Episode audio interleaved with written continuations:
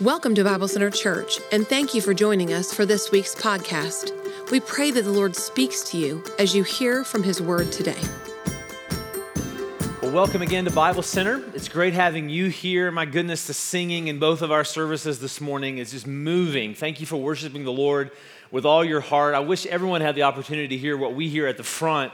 Uh, just hearing you blast the name of Jesus from behind us. Thank God for you. Glad you're here. If you take your Bible and turn with me to the Song of Songs or the Song of Solomon, uh, chapter 8, Song of Songs, chapter 8, we're going to read together in just a moment. Before we do, I want to invite you back tonight for our family meeting, our member meeting. If you're a member of Bible Center Church or you have plans to, if there's even a chance that you one day could become a member of Bible Center Church, I hope you'll join us here tonight. I'd love to fill up the auditorium. Uh, we try to do these three or four times a year. It's an opportunity for us to meet together. We're going to start at six, and our plan is to be done right at seven. We're really trying hard to be done right at seven. We can even cut it off for the summer meeting if we need to. Uh, but we're going to tonight, I'm going to share a few things from my heart briefly, and then the chairman of our elders, the chairman of our deacons, they're both going to give an update on what their boards, our boards, and groups are working on, just trying to do a better job of keeping you in the loop and then Pastor John and I are going to share a little bit about vision. You're going to be able to take our vision and write it on a napkin by the time we're done tonight. So we all want to be on the same page with our vision, or in this case, we all want to be on the same napkin with our vision. But it starts at six o'clock, and at seven, we're going to dismiss and we're going to go out and eat cake and ice cream to celebrate Pastor Caleb's 10th anniversary with us here at Bible Center. He's actually been here 12 years, uh, but we forgot and we missed it. So we're doing a 10 plus 2 tonight uh, for Pastor Caleb. If you want to bring a card just to celebrate with him, him and Tiffany, uh, feel free to do that.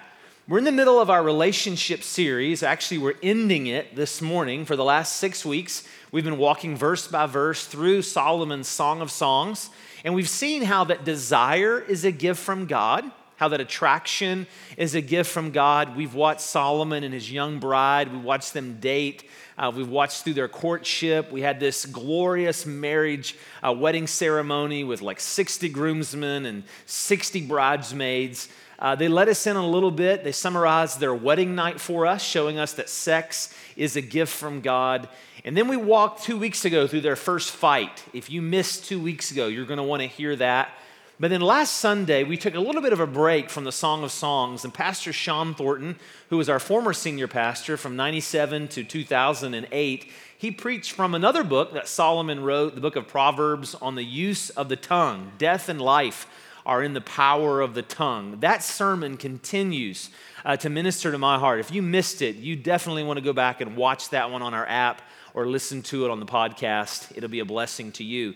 But today we're, we're going to finish up in the last two chapters, and they're going to give us a glimpse of what it looks like to develop your life and develop your relationship to stand the test of time. What does that look like? And how uh, do we go about doing it? I'll say one more time it's a PG 13 message. I think it's like the thousandth time we've said it, but just to make sure we're out there, uh, it is. If you haven't taken your children to children's ministry, if you're not comfortable with them being in the service, feel free to do that when we stand and read. Please stand with me out of respect for the Bible, Song of Songs, chapter 8, starting in verse 6. Place me like a seal over your heart like a seal on your arm. For love is as strong as death, its jealousy unyielding as the grave. It burns like blazing fire, like a mighty flame. Many waters cannot quench love, rivers cannot sweep it away. If one were to give all the wealth of one's house for love, it would be utterly scorned. This is the word of the Lord. You may be seated. This past Thursday night, we had some great weather, especially on Thursday. It was in the upper 60s, maybe even 70. And so after work, Sarah and I decided to build a bonfire, build a campfire behind our house. This is a fire pit uh, behind our house. The whole area, we jokingly say they spent more money, the builder spent more money on the campfire than he did on the kitchen. It, the previous uh, owner uh, put it here, but we really enjoy our campfire. And so we decided we got some wood together, got some twigs together. Because I'm from West Virginia and a former uh, Boy Scout, I was able to make the fire using a fire starter from Walmart. Um, but we, we had a great time together, and my whole goal was just to be able to catch up on the week. It had been really, really busy. I wanted to hear how work was going, how things were going with the kids, and she wanted to hear how I was doing. And of course, you always start out these nights wanting them to be like perfect, right? Everything's going to be perfect, and they never are. And so we sat down to talk, and then, you know, the dog starts like running circles around us and barking and like pooping a couple times, like right by the fire pit. You're like, this is really, really romantic. Um, the girls, you know, have questions about different things, and it was just really turned out to be a good night. Uh, but we learned, we were talking that night how that, you know, you got to keep throwing logs on the fire to keep the fire going. And relationships and marriage is a lot the same way. It can start out with a blaze, but in order to keep things going, you've got to continue to add fuel to the fire. And so we're going to talk about that today what it looks like to add fuel to the fire of your marriage. Throughout the series, I've tried to address relationships at work, relationships at church, relationships with neighbors and friends. Uh, but this morning, I really, one last time before we move on to our next series, I want to speak primarily to married couples. And so I'll ask if you're here today and you're not married or, or you desire to be married, I would ask you to be praying for me and pray for the couples around you um, I'm going to be asking that no matter where you find yourself, ask the Lord to speak to you in a very specific way. Jeremy Taylor said in 1661 that love is friendship set on fire. Love is friendship set on fire. So think with me a minute. Whenever you first get married, that fire is just blazing hot, right? And I'm not here today to somehow guilt you into the fact that the fire has waned since your honeymoon. All of the fires in here have waned since our honeymoon. I don't think it would be healthy for us to sustain a honeymoon kind of love uh, seven days a week. We're just not built for that. But at the same time, I'm not concerned about someone who would say, well, there's been ups and downs in our marriage. What I'm burdened for is the man or woman here who's given up I'm burdened for the man or woman who just doesn't care. I'm burdened for you, and, and I've been praying for you this week. If you've kind of got to the place that you punch the time card of marriage, but you really have no desire to make it any better, I'm praying this morning that God will use this message to give you that desire, to renew that desire, for you not to give up, for you not to quit, for you to ask God to help put another log on the fire. Now, I have to admit, this sermon title is probably the most hillbilly sermon title I've used since I've been back in West Virginia. But we understand it, right? Even if you're not from here, you understand what it looks like to put more logs on the fire. And so, in the next few minutes, we're going to look at seven different ways you can refuel you, your marriage. Seven different logs uh, to put on the fire. Let's look at the first one together. Number one, Try seeing your spouse in a different perspective. Try seeing your spouse in a different perspective. Verse 1. How beautiful your sandaled feet, O prince's daughter. Your graceful legs are like jewels, the work of an artist's hands. Did you notice something different about verse 1 compared to the other descriptions of his bride? Where does he start in verse 1? Does he start at the top of her head or somewhere else? He starts with her feet. Every other description throughout this entire series, Solomon starts at the same place over and over again. Starts with her eyes and he works his way down. But this is the only instance in the whole book where he starts with her feet. What can we learn from that? Well, sometimes it's helpful for us to try seeing our spouse in a different perspective. Here's what I mean by that. Um, so, when I got married, I only had two perspectives of my wife. I had the perspective of a friend and a lover. She was my best friend in high school. She became my best friend. Uh, we continued to be best friends through college. We got married after our sophomore year. I knew her as a friend, but I also knew her as a lover, right? I loved my wife as a newlywed man. Man, I was all about that. But after I got married, I learned that there's a whole lot of other dimensions to my wife that I didn't really appreciate when I got married. One, I, I learned that she was God's daughter. I can never really remember before I married her thinking of her as a daughter of God. Now, I knew she was a believer. I knew she loved Jesus, wanted to follow Jesus, but there was just something, it probably didn't happen until after we had kids. Like, oh my goodness, I have married a daughter of the king. And so it allowed my love to go deeper, it allowed my respect uh, to go higher. It wasn't long after that I realized that she was a daughter of Roger. Roger attends church here. He was in the early service. The most awkward thing to do is talk about sex and love with your father in law in the room. Um, but I learned that she was a, a daughter of Roger. And so it gave me a new appreciation. Like she was a little girl at one time. She carried teddy bears and, and she rode a bike and, and she had dreams and she had hopes. And so it challenges me to say, Am I taking care of this little girl who's now grown up to be my wife? It, that perspective gives you a, a different respect, if that makes sense. I've come to appreciate her as a professional. She's a, a, an RN. I've come to appreciate her as somebody who enjoys having fun, a partier. I really didn't realize that as much until after we got married. She loves to have fun. One of the, my favorite things to do is weddings. If you said, hey, do you have the opportunity to preach or do weddings? I'm going to take weddings every day.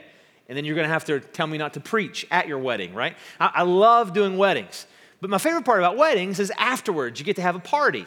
And I tell her when we go into parties, she has one job, one job when we go to wedding receptions, and that is to make sure I don't lose my job. That's her job, right? Have fun, have fun, don't lose mine. Men, this week, try seeing your wife in a different light. Not just as that woman, but try seeing her as the daughter of God, the daughter of her father, a professional, the mother of your children and any other unique attributes she has. Ladies, try seeing your husband as God's boy. Yes, sometimes we husbands act like little boys, but he used to be a little boy. And he had dreams and he had hopes and he talked with his friends about what it was going to be like one day when he finally got that girl. Remember that. It gives you a compassion and a love that may be difficult in different seasons of life. Number two, Give genuine compliments often. Give genuine compliments often. Look back with me at verse 1. How beautiful your sandaled feet, O princess daughter. Your graceful legs are like jewels, the work of an artist's hands. Verse 2 Your navel is a rounded goblet that never lacks blended wine. Your waist is a mound of wheat encircled by lilies. Now, guys, please look at me do not say this.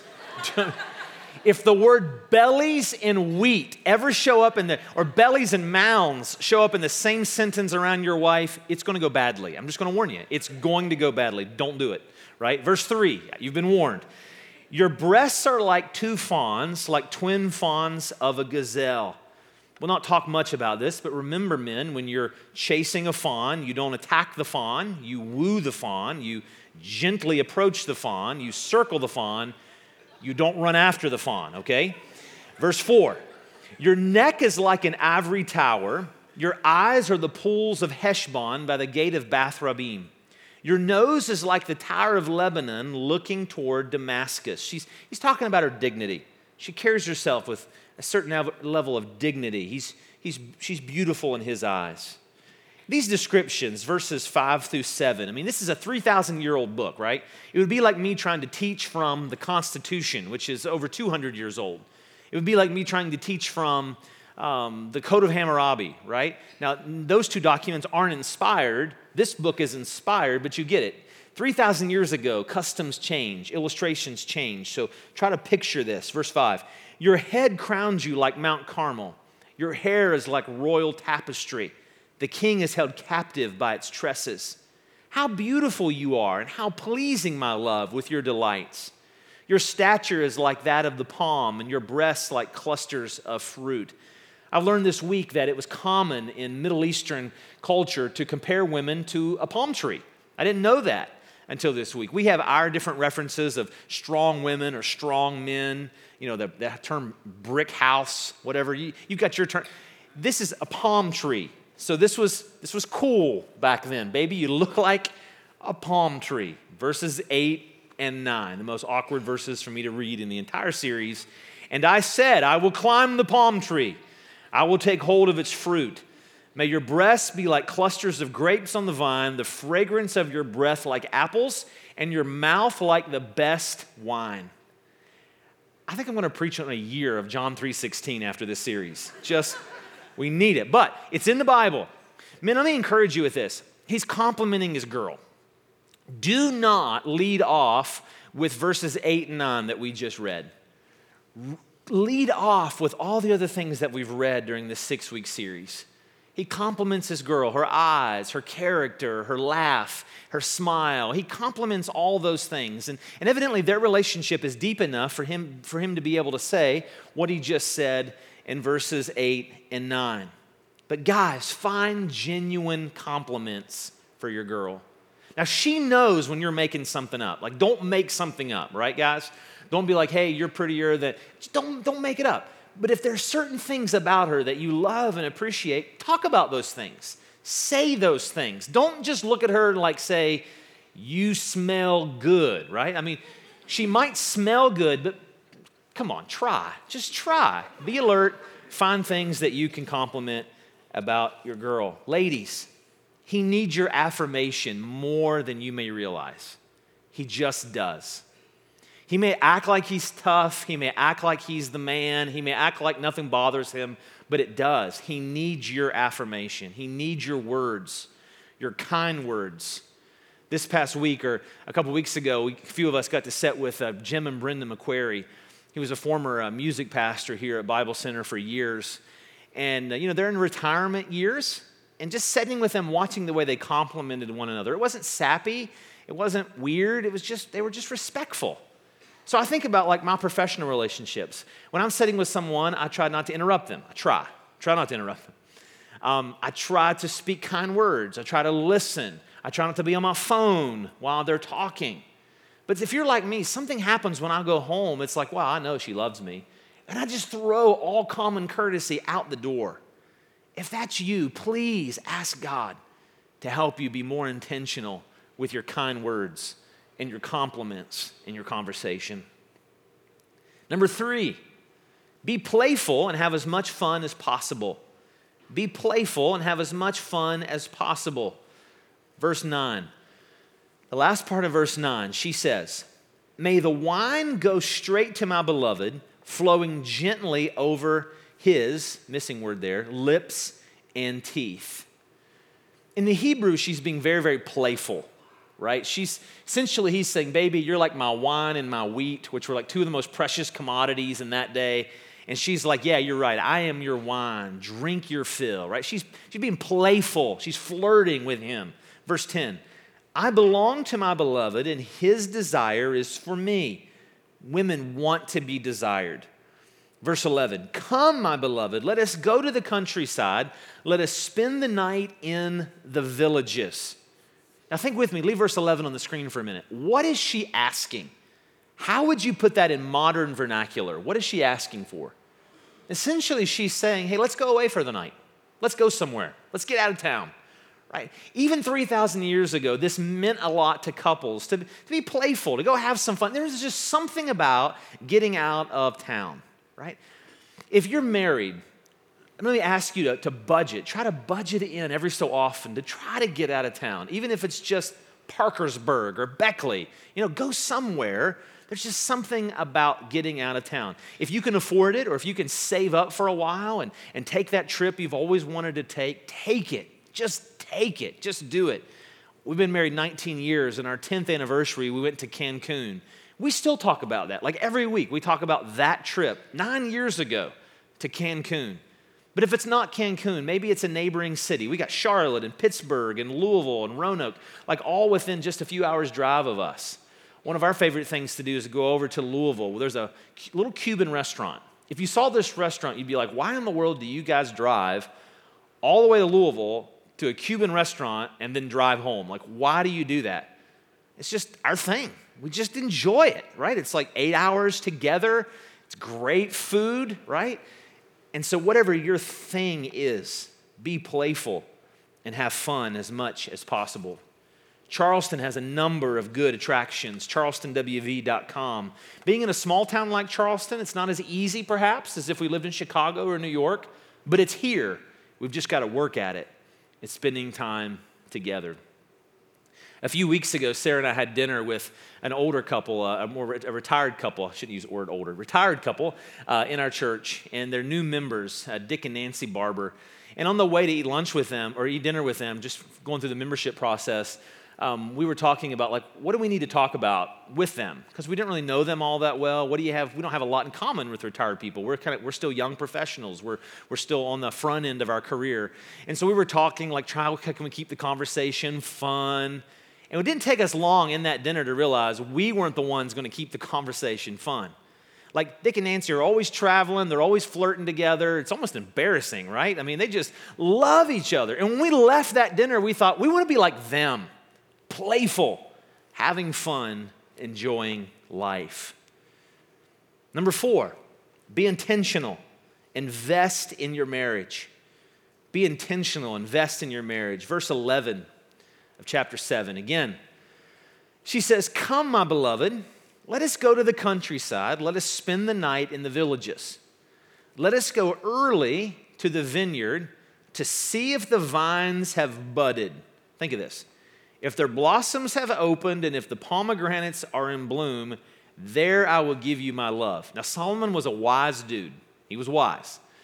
I just have this image in my mind of Solomon when she says this to him, like scratching his head, saying something like this I don't know what that means, but I want to find out, right? I want to find out what you're talking about, honey. Verse 13 The mandrakes send out their fragrance, and at our door is every delicacy, both new and old, that I have stored up for you my beloved. There was no bath and body works, so these herbs created the scent and uh, made it a little more attractive. Verse chapter 8 and verse 10, she continues to speak with investment language. I had to include these verses. If you want to flip over a page to chapter 8 and verse 10, she literally talks about the investment into her as his bride. She says in chapter 8, verse 10, I am a wall, and my breasts are like towers. Thus I have become in his eyes like one bringing contentment. That's the Hebrew word shalom, peace, comfort. Verse 11 of chapter 8. Solomon had a vineyard in Baal Hamon and let out his vineyard to tenants.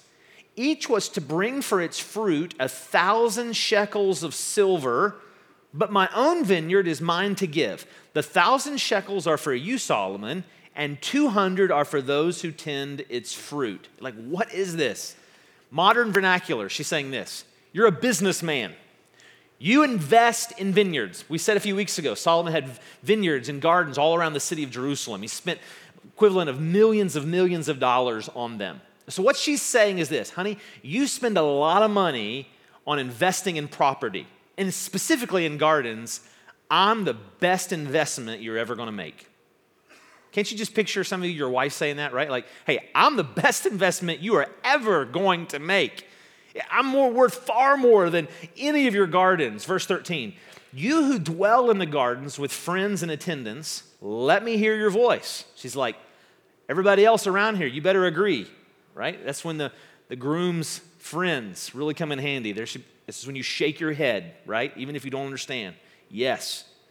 Come away, my beloved. Verse 14 and be like a gazelle or like the young stag on the spice laden mountains. What can we learn from this? It's that investing in our marriages is the best investment we can make outside of heaven. And actually, investing in our marriages is just another way to invest in heaven. I heard the story of a man who'd been married one year and his wife got a cold. And so he loved his wife so much, he smothered her with blankets. He smothered her with love. He, he smothered her with medicine and care and foot massage. Man, he was so in tune. Well, then the three year mark came and his wife got another cold. And so he went down to the pharmacy because, you know, it was his duty, and he got some medicine and walked into the house and tossed the medicine on the bed and told her to make sure she takes her medicine. Well, then the five year mark came, and he was so compassionate that whenever she coughed, she, he would remind her to cover her mouth so she didn't spread her germs. That's kind of what happens, right? If we're not careful. And so, what Solomon is telling us to do here is to invest, to spend not just money, but resources and time and energy into our marriages. If your spouse likes quality time, spend quality time with them. If they enjoy you just sitting beside them and watching TV, then by all means, sit beside them and watch TV. Um, that means that sometimes you have to sit beside them and watch TV without your laptop in front of you. I didn't say every time. I left myself an out, right? But but but try to spend time with them if that's what they like. In all seriousness, we've had to come to the place where we just ask each other, "Hey, what do you need from me right now? What do you what do you need?" And sometimes she's just like, "Hey, I need this," but it's communication really really helps. If they like acts of service, do acts of service. Wash the dishes if that's their thing. Do the laundry if that's their thing. If they like presents, buy them presents. And not just on Valentine's Day, but throughout the other 364 days of the year as you're able. Ask them what you're doing well to show you their love. This is a hard conversation. I had to cut off early of a sermon a few weeks ago, and so I wanted to really come back and hit this. One of the best ways to do this is about once every few months, just sit down for a dinner with your spouse and say, hey, what am I doing? Start with the happy stuff, right? What am I doing that shows you I love you, right? And let them tell you, hey, I really thought this the other day was great. This really blessed me. But then you can also say, hey, give me, now maybe you're tougher than me. My heart can't take more than one. Every few months, I'll say, hey, tell me one way I can love you better one way. Now, she probably has 10, but I just, my heart can only take one. So you ask your spouse that. What can I do to help you show you my love better? Guys, we have Google. We live in a day like no man has ever lived in. You're like, what do I do for a date? Google it. You can be a rock star with the help of Google. It will really, really help. Make a list of what your wife likes what she enjoys. And then let that be your fallback, let that be your go to. Ladies, men want to be desired. As a lady, if you don't take anything else away from this passage, from this book, I hope you'll take this away that it's okay for you to take the initiative. It is okay. Over and over again in the scriptures, what's happened in church history is that men are naturally passive you know, we're aggressive at work, but we're just some reason naturally passive at home. You see it all the way back in the book of Genesis. In Genesis chapter 3, Adam was right beside Eve when Eve ate of the forbidden fruit and he didn't stop her. So, really, Eve ate the fruit first, but Adam has sinned because Adam didn't stop her. We men just struggle with passivity if it's not work, right? And so, over and over again in the Bible, the Bible is like, hey, men, take the initiative at home, take the initiative. But for some reason in church history, that's kind of devolved, not evolved, but devolved into this teaching that somehow only men can take the initiative in the relationship. I, that's not what Song of Solomon teaches. Remember, all the way back, she pursues him first. Ladies, we need help. We need help sometimes. Pursue us. Tell us what it is that you want. Tell us how we can love you better. It is okay for you to surprise your husband and to bless him in that way. We've put some resources on the website. I've said this several times, but it'll be up there for, for like the next 10,000 years. It'll be on our website, but it's on our home screen still. Uh, if you go and click on the relationship series, there's a bunch of free resources, free videos, there's book recommendations, there's conference recommendations, there's even a cruise you can take, a couples cruise, a lot of family life stuff on there. It's a company that uh, Pastor Matt Garrison highly recommends. He and I went to a conference with our wives several years ago. A lot of good stuff. You want to check it out to invest in your marriage. Number five, try to touch your spouse in ways they desire. Try to touch your spouse in ways they desire. Verse 1 of chapter 8. She says, If only you were to me like a brother who was nursed at my mother's breasts, then if I found you outside, I would kiss you, and no one would despise me. Again, what is she talking about?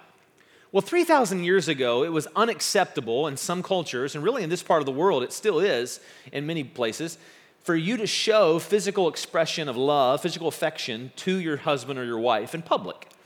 And so that was considered to be only for private. And you, you see that in little pockets here and there, even in Appalachia. And so all she's saying here is look, I wish the rules were the same for you, my lover, as they are my brother.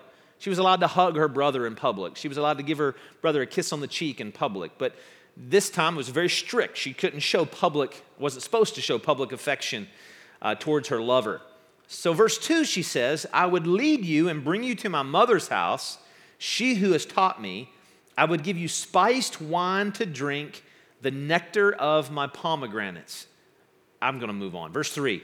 He, he, his left arm is under my head, and his right arm embraces me. She's telling him what she wants. She's being very specific. This is, this is what I want. This is how you can love me best. What can we learn from that? Well, we can learn that one of the best things you can do as a couple is just to be honest with your spouse about what it is that you need and how they can bless you specifically. Women, please tell your husband what you want. Men, tell your wives, tell your wife what you want. Now, if you're both not comfortable in doing something, then please don't force the other one to do it. But one of the questions I get now throughout this series, several people have asked, what are you allowed to do as a married couple and what are you not allowed to do as a married couple? Well, obviously, it's fidelity to one another. There's nobody else allowed in that relationship. It's one another for life. But in that, the Bible says in the book of Hebrews, chapter 13, marriage is honorable in all, and the bed is undefiled. In other words, anything that you agree on that is honoring to one another, that's on limits, that's acceptable. But I always tell men never make your wife do something that she does not want to do. She's God's daughter, and she has desires, and she has a history and a story just like you do. Honor her, love her, but be truthful. Guys, if the only time you touch your wife is when you're having sex, you're doing it wrong. If the only time you touch your wife is when you're having sex, you're doing it wrong. Ladies, love your husband sexually. He needs it. I mentioned it earlier, and sometimes you think, well, it goes without saying. Why are we talking about this? Well, in 1 Corinthians chapter 7 and 1 Corinthians chapter 8, the Apostle Paul actually writes the church at Corinth, and he tells husbands and wives, don't withhold your body from one another, because if you do, you're actually opening the door for Satan's temptation. He says, if you withhold yourself from one another, you're actually putting your spouse at risk of the attack of the devil himself. So, guys, what you can do is look at your wife this afternoon and ask her if she wants to fight the devil. If she says yes, it'll work out well for you. Let me know how that goes. Oh, man. Uh, I was thinking this week about there's a couple in our church, they're in their 80s. Um, he, he's in his 80s, she's, I'm sure, much younger, but uh, Jack Alford and Barbara Roberts. Uh, Jack, I think, is 81. I talked to him after the first service. Um, they got married about two years ago up, in, up here. Both of them are widows, widowers, and they were going to get remarried. And, and uh, they asked me, Pastor, will you do the wedding? And the answer almost always is yes. Love weddings. And so we, they wanted to get married in the prayer chapel. They just had a few friends, and our staff came. It was, it was beautiful. But we did just one session of marriage counseling. I figured they should be counseling me, not me counseling them. But We did one counsel of marriage. And I'm sitting here beside this couple, right? He's 80 and she's in retirement years. And I'm just like watching them, like, you know, hold hands and, and him trying to like rub her leg. I'm like, this is getting embarrassing, Jack. You really got to stop. And we talked about why they wanted to get married and, and they wanted to be able to honor the Lord physically in their marriage. And, and, and I came home that day. I, I don't tell Sarah very much about what, what goes on at work, but I came home, I couldn't help but tell her. I was like, baby, I want that to be us if God allows us to grow old together. I want that to be us. We should want that to be us. Touch your spouse in ways they desire. Number six, reaffirm your love often. Reaffirm your love often. Chapter 8 in verse 6. She says, Place me like a seal over your heart, like a seal on your arm. For love is as strong as death, its jealousy unyielding as the grave. It burns like a blazing fire, like a mighty flame. Some translations even call that a, a, God's flame. The word, part of the word God is in there. So it could be mighty flame or the flame of God. Both are acceptable translations. This idea of a seal uh, they would wear a ring and dip it into the hot wax to make their seal, to make it official. So, what she's saying is, I want our love to be public. I don't want it to be secretive. I want it to be official. I want it to be out in the open, everybody to know it. And this word for love here in verse 6 if you're taking notes, is the word ahava. It's a Hebrew word, A H A V A, ahava. It's not a romantic only kind of love. It's not just like, you know, the Greek word uh, eros, erotic. This isn't this word. This word is more like that agape, that sacrificial kind of love. So, what she's saying is here, I, not only, yes, I want your touch, and yes, sex is a part of it, but she said, I want your ahava. I want to know that you are committed to me until the end. She says, this kind of love is jealous in verse 6. It's jealous. Not a middle school jealousy, like you talk to another girl, not that kind of jealousy, but it's a love that says, I will fight for you. I will go to the ends of the earth for you. I will fight for this relationship. That's what she's talking about. Verse 7 Many waters cannot quench love, rivers cannot sweep it away. If one were to give all the wealth of one's house for love, it would be utterly scorned. Now let's think for a minute before we're done where does this kind of love come from? I would propose this kind of love does not come from an evolutionary worldview. It can't come from that.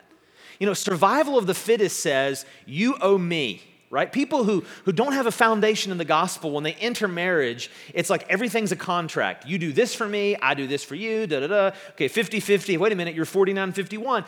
That's the world's view of love, the survival of the fittest. This is something different.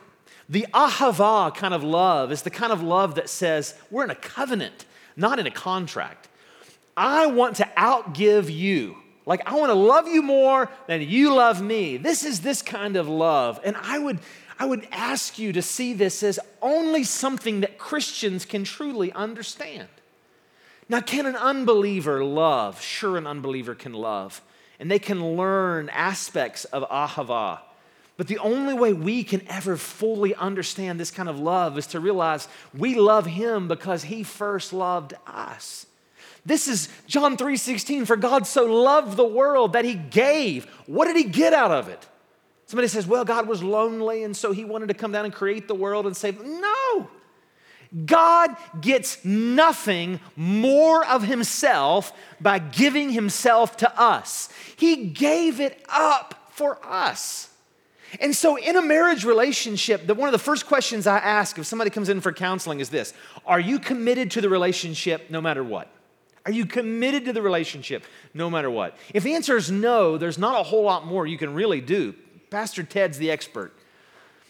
But if somebody says, Yes, I'm committed to the relationship, I often will say, then we're 90% of the way there. Because if you can get ahava, Christ died for sinners, I'm going to give my life for you, then you can take the next step. We love him because he first loved us. Reaffirm that love often. Don't be like the guy who got married and 25 years later he hadn't told his wife he loved her. And so she said, Why don't you say you love me? And he says, The day we got married, I told you I loved you, and if anything changes, I'll let you know. Don't be that guy. Send notes send texts, go to dinner, do the hard things.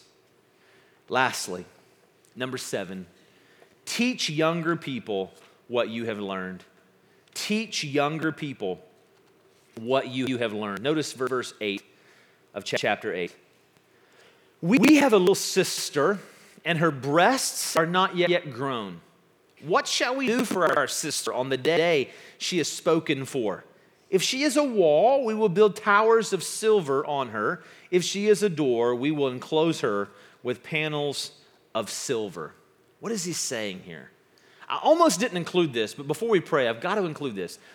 Here's a couple, mainly the bride, and she's already thinking about passing on what she's learned to her little sister.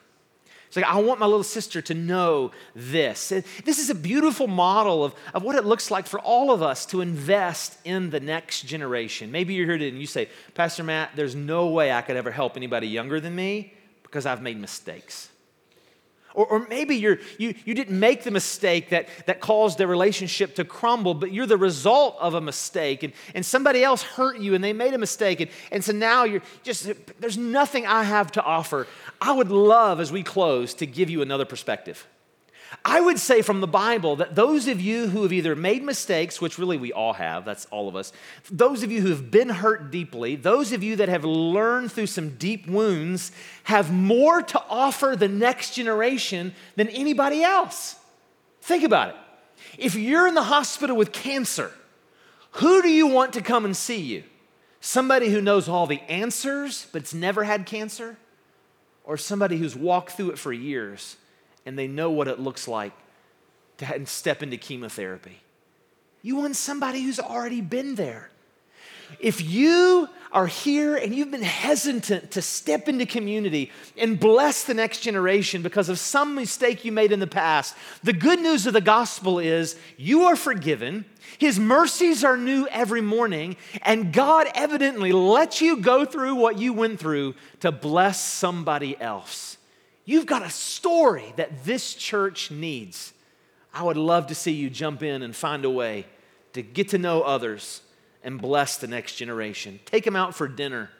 Jump into a group. Invite them into your home. Love is a friendship set on fire.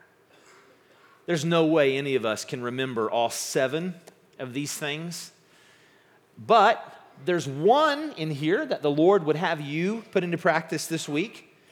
Maybe it's number one try seeing your spouse in a different perspective. Or maybe for you, it's to give genuine compliments more often. Maybe it's to be more playful and to have as much fun as possible.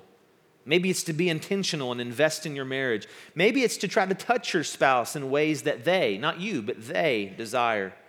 Reaffirm your love more often. Or maybe for you, it's to teach a younger person what you have learned. Love is a friendship set on fire. Let's ask the Lord to work his love deeper in Bible Center Church. Let's pray. Father, thank you for what you're doing in the hearts of men and women, students at our church. Lord, as we've concluded this series, I pray that we'll mostly take away your pursuit of us.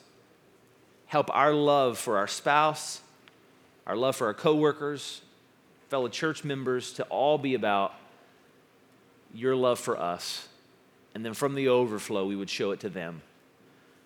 With heads bowed and eyes closed, would you just take a minute right there where you are and ask God, which one of the seven do you want me to put more into practice this week?